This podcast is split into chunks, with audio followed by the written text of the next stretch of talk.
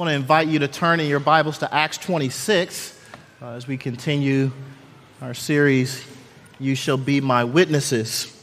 Listen to these words of the Lord, beginning at verse 1 of Acts 26. So Agrippa said to Paul, You have permission to speak for yourself. Paul stretched out his hand and made his defense.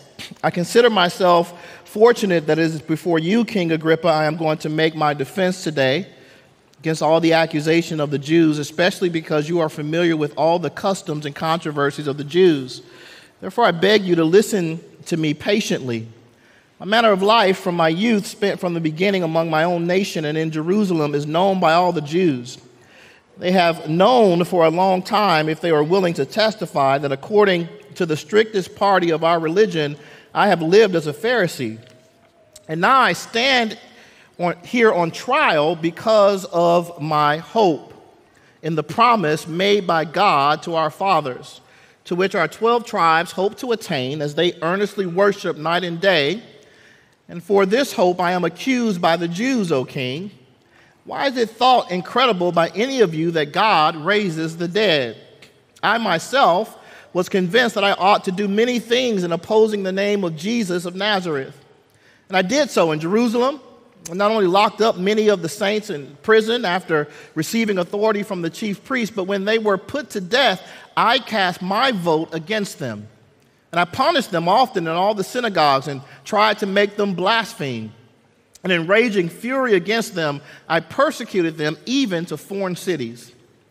In this connection, I journeyed to Damascus with the authority and commission of the chief priests. At midday, O king, I saw on the way a light from heaven, brighter than the sun, that shone around me and those who journeyed with me.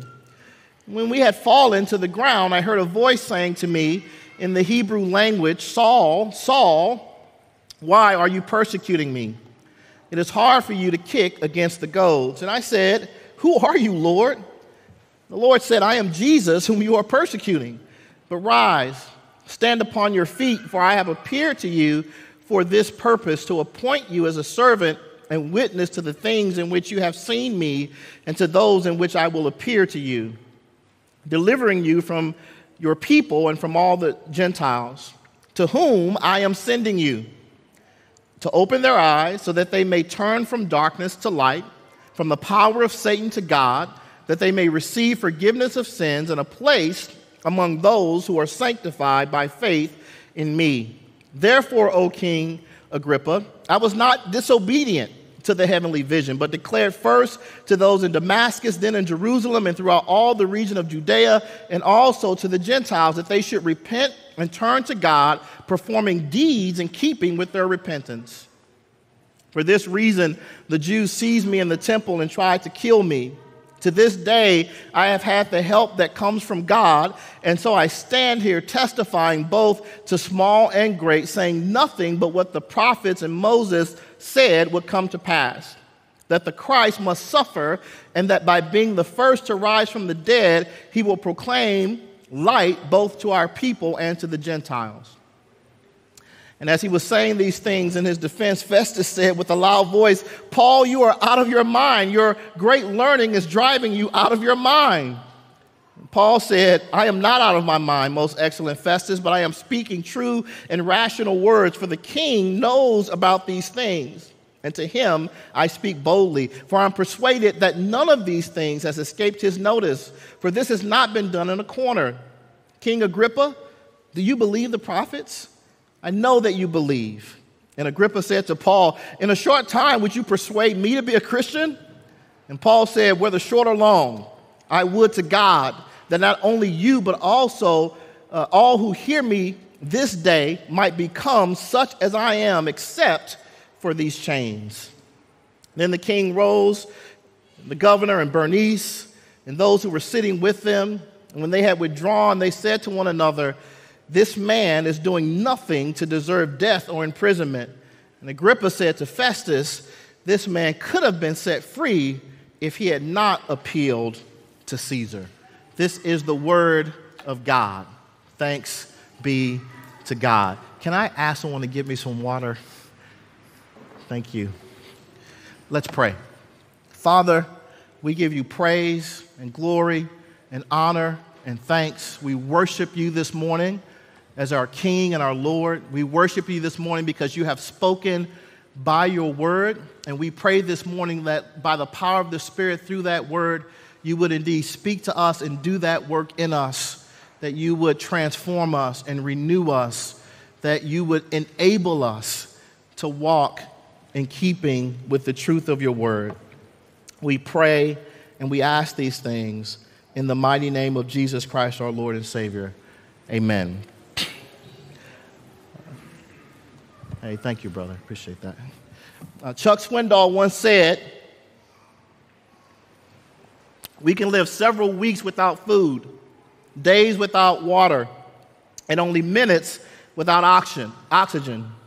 But without hope, forget it. Without hope, forget it. The scriptures, of course, speak to the necessity of hope for the believer. In Romans 8, Paul declares, For in this hope we were saved. Now, hope that is seen is not hope. For who hopes for what he sees? But if we hope for what we do not see, we wait for it with patience. And later in that same letter, in chapter 15, Paul says this For whatever was written in former days was written for our instruction, that through endurance and through the encouragement of the scriptures, we might have hope. And again, in the same chapter, he prays, May the God of hope fill you with all joy and peace and believing, so that by the power of the Holy Spirit you may abound in hope. But the hope in the scriptures, the hope of which Paul speaks, is not, it's not a general hope, it's a very specific hope. It is a hope that Paul tells Agrippa was promised long ago, a promise God made to the patriarchs and confirmed by the mouth of the prophets. It was a hope that up to that present time, the religious rulers and the people of Israel were hoping to attain, worshiping night and day, longing for that very hope to be fulfilled. It was a hope defined by more than a mere feeling or wish for something. Rather, the hope they were waiting for, the hope that Paul was now about to proclaim to Agrippa and all who were present listening, was a tangible thing. A thing that when it came to be seen and experienced, you would know it was there. You see, what they were hoping for and what Paul was about to proclaim was the hope of redemption. It was the hope of human beings redeemed from their bondage to sin and death, and the very creation itself from its bondage to decay. That's the context in which that first scripture I read from Romans 8, that's the context in which this hope is set. And indeed, Paul's message to Agrippa is a message that is in keeping with that hope. Paul isn't proclaiming less than that hope to Agrippa and his audience, but the very hope of old, the hope of God's salvation and redemption. It's an oldie, but a goodie. and it's a hope that all who trust in the Lord can have certainty about because it is a hope rooted in the character of God, the character of God as a promise keeper. How many of you all know this morning that God is a promise keeper? you see, our hope of things being made right with God, our hope of things being made right in our relationships with each other, our hope in the world being renewed and transformed doesn't rest on the character of men. It doesn't rest on the whims of human fate. It doesn't rest on the power of positive thinking. It doesn't rest on the direction of the political winds of empires. It doesn't rest on our technology or ingenuity. It doesn't rest on our philosophizing or prophesizing. It does not rest on any of these things. The redemption of ourselves, of our relationships with each other, and the very world itself is rooted in one thing and one thing alone. It is rooted in our God's promise keeping nature. God made a promise. God made a promise long ago to our ancestors in the faith and confirmed it through the message of the prophets. And now Paul is about to tell Agrippa and his audience what he has told everyone who would listen to him that that promise keeping God has now made good on that promise. He made good on it by raising from the dead the one he sent to fulfill it. Jesus of Nazareth, the Son of God, is hope personified. Hope delivered on, hope expected, and now fulfilled. Indeed, the very hope that the world looks for in the things I mentioned above has been gifted to it by God. Men and women and children only need to turn away from those false hopes and hope in Jesus, and the redemption that God longs to give them will be theirs. Our hope, brothers and sisters, is to be found in Jesus, for hope in Him changes everything. hope in Jesus changes everything. So, why should we look to Jesus for this hope? And what does hope in Jesus actually change? What does it change? If it changes everything, what does, what does it change? What does that look like? Well, I want to start here. Hope in Jesus changes us. Hope in Jesus changes us. As Paul is giving his defense before Agrippa, he turns the clock back, if you will, on his own past. He tells Agrippa, I myself was convinced that I ought to do many things in opposing the name of Jesus of Nazareth, and I did so in Jerusalem. And not only locked up many of the saints in prison after receiving authority from the chief priest, but when they were put to death, I cast my vote against them. And I punished them often in all the synagogues and tried to make them blaspheme. And in raging fury against them, I persecuted them even to foreign cities. In essence, Paul tells Agrippa that he had been where his accusers were now in terms of their present attitude toward him. He had been there. He knew the religious zeal that led to an unrelenting rage to destroy any and everyone who stood in the way of what he and his religious peers believed were God's promises. He knew the anger that drove them to pursue him and whatever means they could muster to destroy him and his work. He knew the fury that, that would drive one who believed they were protecting their God, their own family, and their own people's interests to unsympathetically destroy the families of others to accomplish it. Make no mistake, when Paul threw Christians in jail, he was destroying not only their individual lives, but the lives of their families and communities as well. Paul knew the misplaced zeal for God that can turn one into a monster.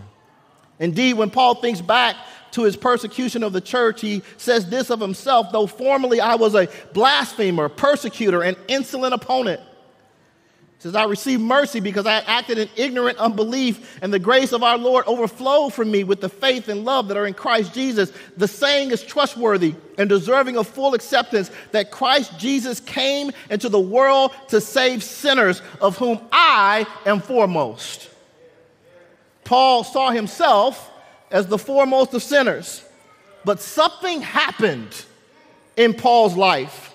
To put it plainly, brothers and sisters, Jesus happened in Paul's life. He says to Agrippa at midday, O king, I saw on the way a light from heaven, brighter than the sun, that shone around me and those who journeyed with me. And when they had fallen to the ground, I heard a voice saying to me in the Hebrew language, Saul, Saul, why are you persecuting me? It's hard for you to kick against the goads. And I said, Who are you, Lord? And he said, I am Jesus whom you are persecuting, but rise, stand up on your feet, for I have appeared to you for this purpose, to appoint you as a servant and a witness to the things in which you have seen me and to those in which I will appear to you. Yeah, Jesus made himself known to Paul. The light of God's glory in Jesus illumined the sinful direction of Paul's life, even though that sin was done in ignorance. While Paul was acting a fool, to put it plainly, Jesus showed up in his life and turned it around. As a pastor colleague, Pastor Pearson, used to say, Paul got picked up, turned around, and his feet got placed on solid ground. I wonder if anybody in the house has had Jesus happen in your life. I wonder if anyone in the house can testify to the used to be part of your own story. I wonder if anybody can say with confidence that your life was headed in the direction of hopelessness, and now because of Jesus, there is hopefulness. You see? You see, if you have actually met Jesus, if you have actually put your faith in Him, you can't stay the same person that you used to be. You say, but Pastor, I've been a believer since my youth. I wasn't like Paul, I wasn't that bad. Correction, you just didn't know you were that bad. For David declares in the scriptures about himself Behold, I was brought forth in iniquity, and in sin did my mother conceive me. What you should do is thank God that you had parents or grandparents or other family members who knew you needed Jesus and were committed to bringing you before Him because you were a mess, but now Jesus has transformed you and made you new. Hope in Jesus changes us because only in Jesus can that old nature, the us that is committed to our own sinful ways, be put to death. Only in Jesus can our human striving cease. Only in Him can those misplaced hopes and our own zeal for God be replaced with the hope rooted instead in God's zeal to reveal His own name in us and through us hope in Jesus, hope in Jesus changes us. The light of his glory exposes us in our sinfulness. And then Jesus, in his mercy, forgiveness, and love, offers us new life, a new way of life centered on bringing his illuminating person to others. And here's the evidence that that change has taken place in our lives the evidence is obedience. The evidence is obedience. No, I don't mean perfect obedience, but obedience nonetheless. Paul says to Agrippa, after telling him about his illuminating experience with Jesus, he says, Therefore, O King Agrippa, I was not disobedient to the heavenly vision but declare first to those in Damascus, then in Jerusalem, and throughout all the region of Judea, and also to the Gentiles, that they should repent and turn to God, performing deeds in keeping with repentance. You see, the evidence that our hope in Jesus is changing us is obedience. It's obedience. It's turning away from the old path, or the old paths, plural, and turning down the new path that Jesus has pointed us toward is doing what Paul did and was called to teach others to do, to perform deeds in keeping with repentance. Are we really a people rooted in the hope of Jesus? Then our lives should actually bear fruit in keeping with that change. The religious rulers prided themselves on not being like the sinners of the land, of being morally upright Yet here they were, as we saw in the previous chapters, making plans to kill Paul, violating the sixth commandment. And when that failed, as they had done with Jesus, they sought the Roman officials' help to accomplish the task. You see, we can say we hope in Jesus all we want to, but if we keep committing ourselves to the life destroying patterns of the past without repentance, then one must ask if our hope is really rooted in Him. And so the call here, brothers and sisters, really is to examine ourselves and to allow ourselves to be examined by others. Not for condemnation, but so that we might be led to true repentance that leads to true faith, that leads to true change. Paul's hope in Jesus led to change, which led to true obedience in his life. My question this morning is what about us? Do we really hope in Jesus? Is that hope really changing us?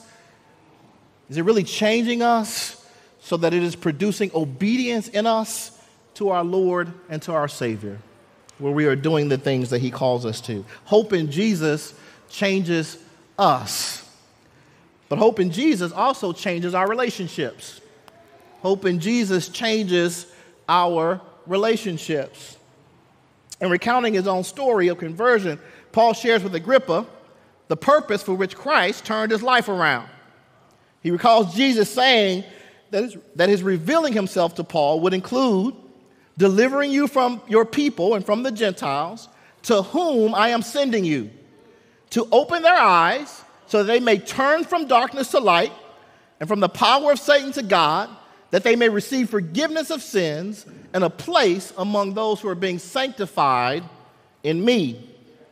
Central, central to Paul's gospel teaching has been the proclamation that the kingdom of God is one where Jews and Gentiles share equally in the promises of God. The promises made to the patriarchs and confirmed by the prophets. God's kingdom, his kingdom, his new community, purchased by the blood of his son, knows nothing, knows nothing of the segregated, divided, classist, ethnocentric realities of our present relationships. The fault of the religious rulers not grabbing hold to this truth was not to be found in God, it was to be found in them. And in any who joined with them in believing that God's salvific plan excluded people along ethnic lines. The blessing of illumination, freedom from Satan, forgiveness of sins is joined by the promise of a shared place among those who are being sanctified in Jesus, those who are being set apart by Jesus and renewed include people from Paul's own countrymen as well as people from every family on the earth.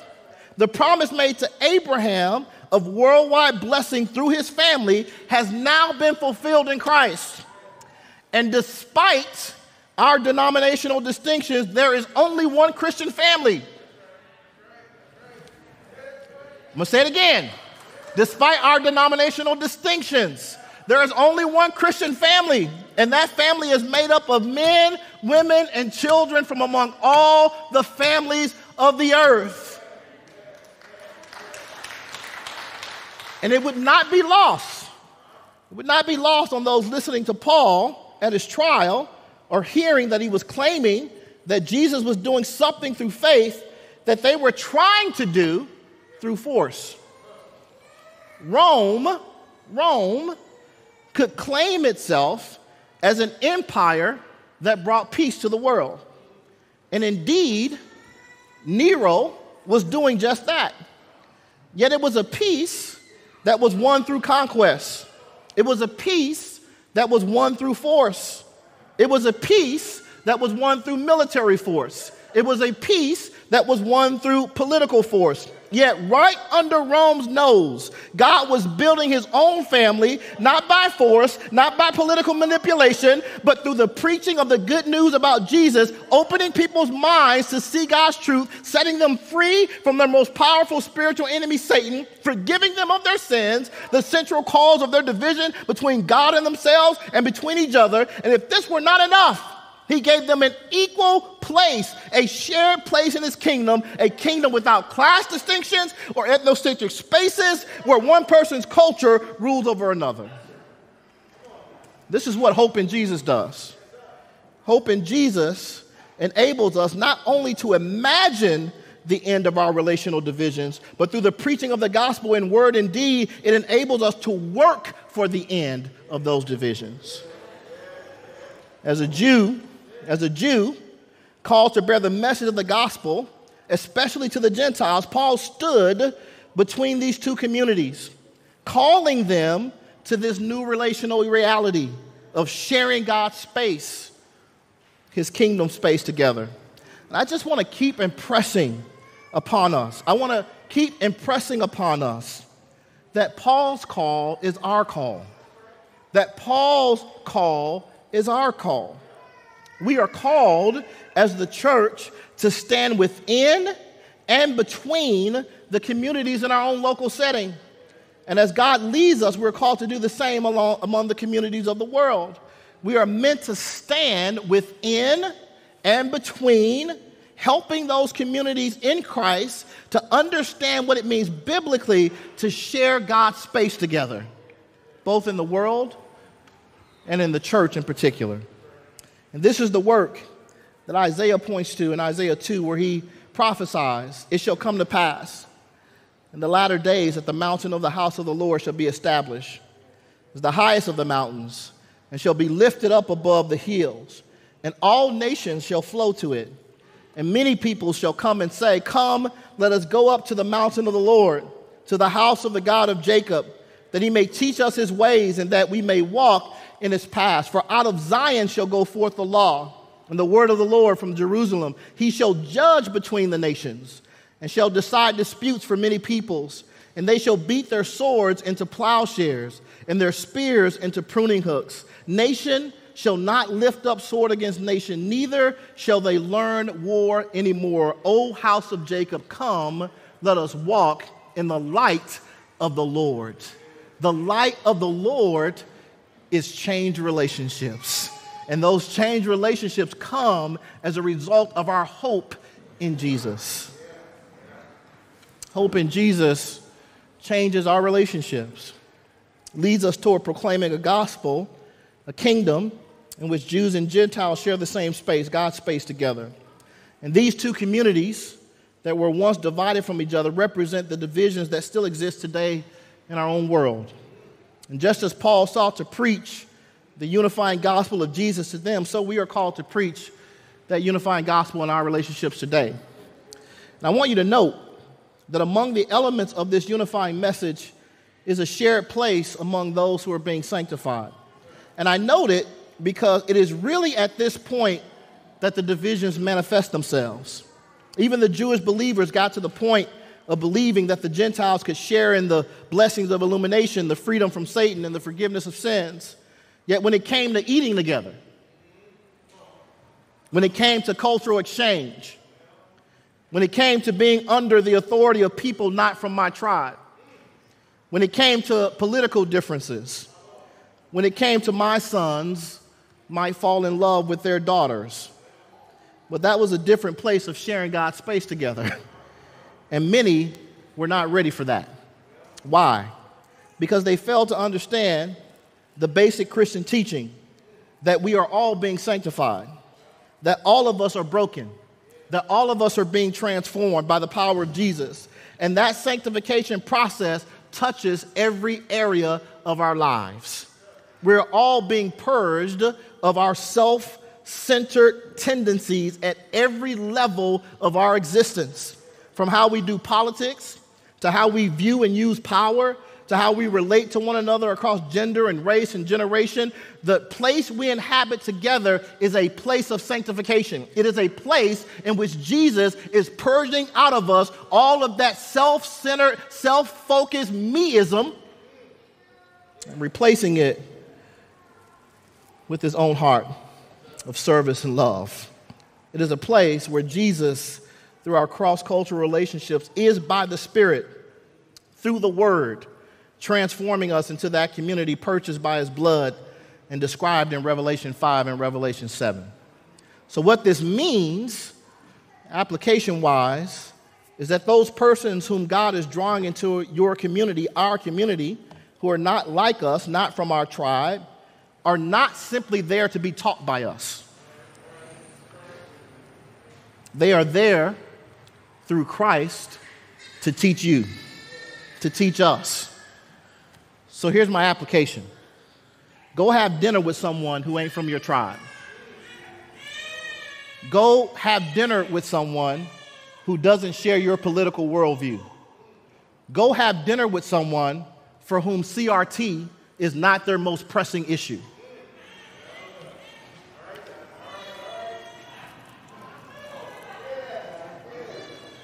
Go have dinner with someone like that because they also love Jesus too.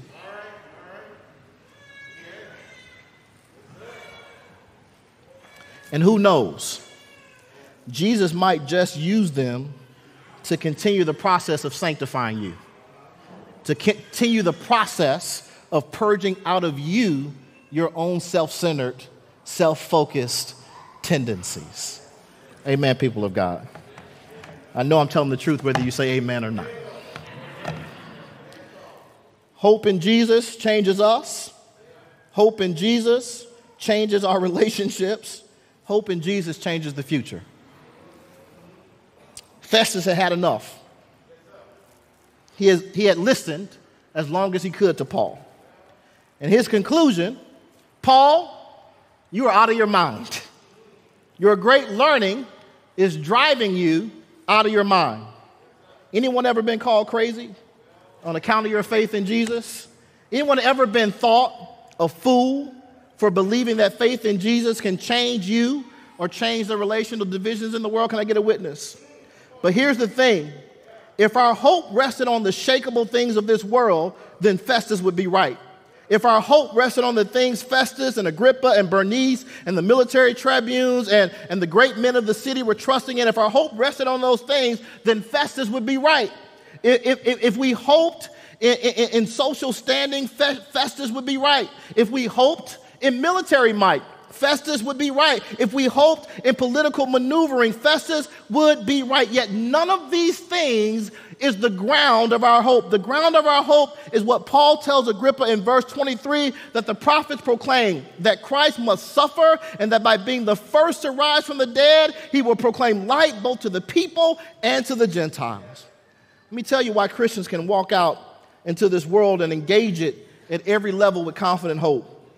It's because Jesus rose from the dead. I'm going to say it again. The reason you can walk out into the world and engage it with confident hope is because Jesus rose again from the dead. And because he rose from the dead, the future is not one of darkness. The future is not one of gloom. It is a future that will be filled with the light of God, God's glory in Christ. If the future were uncertain, we would have very little reason to hope. But Jesus rose from the dead, a guarantee that death will not rule the future of God's world. And because we know this future, know that it is a future without death or mourning or tears or pain, our calling is to engage this present world at every level with the good news of that coming future, to work to proclaim it to both small and great alike. These are Paul's words about his own calling. To this day, I have had the help that comes from God.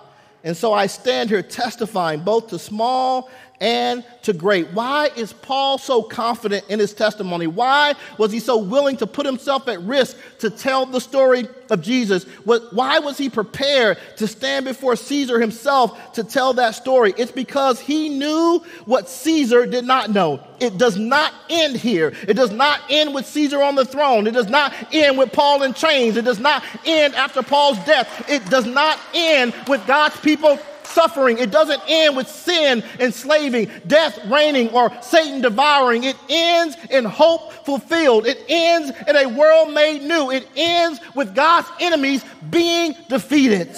It ends with a new heavens and a new earth. Christians should be the most hopeful people in the world and the most active in doing good in the world. Why? It is because we know that it does not end here.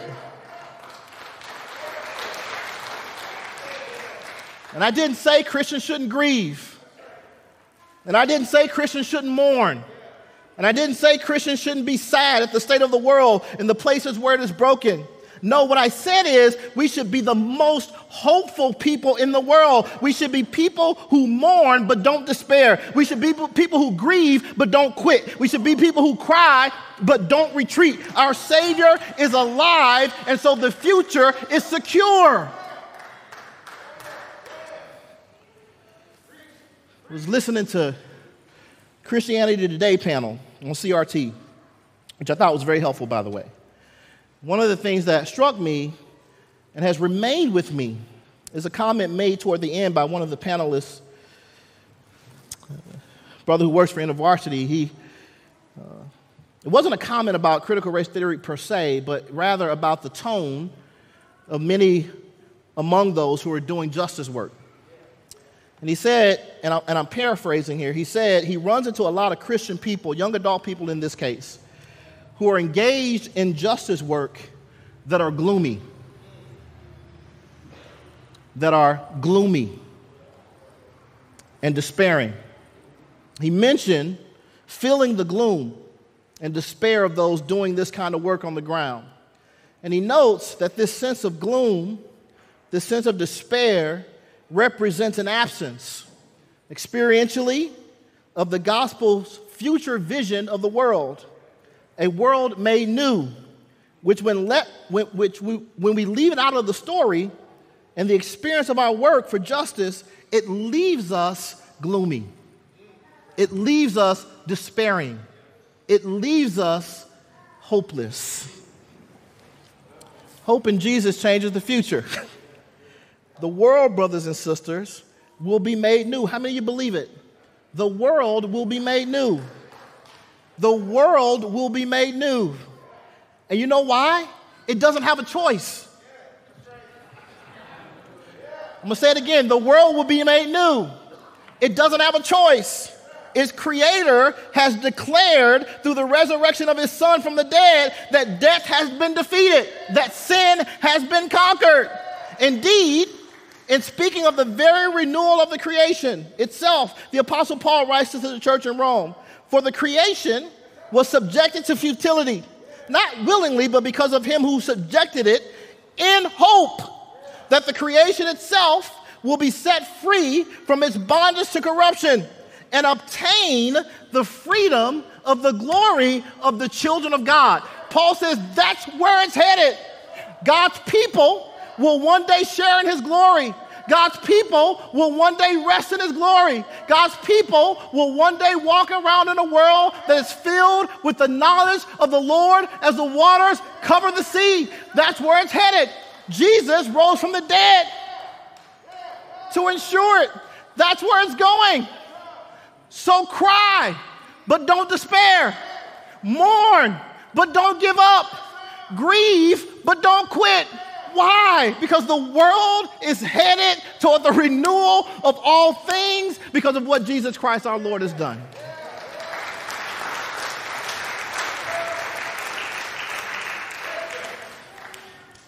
The evils, the evils, the evils, and I know I know you see and feel and experience the evils.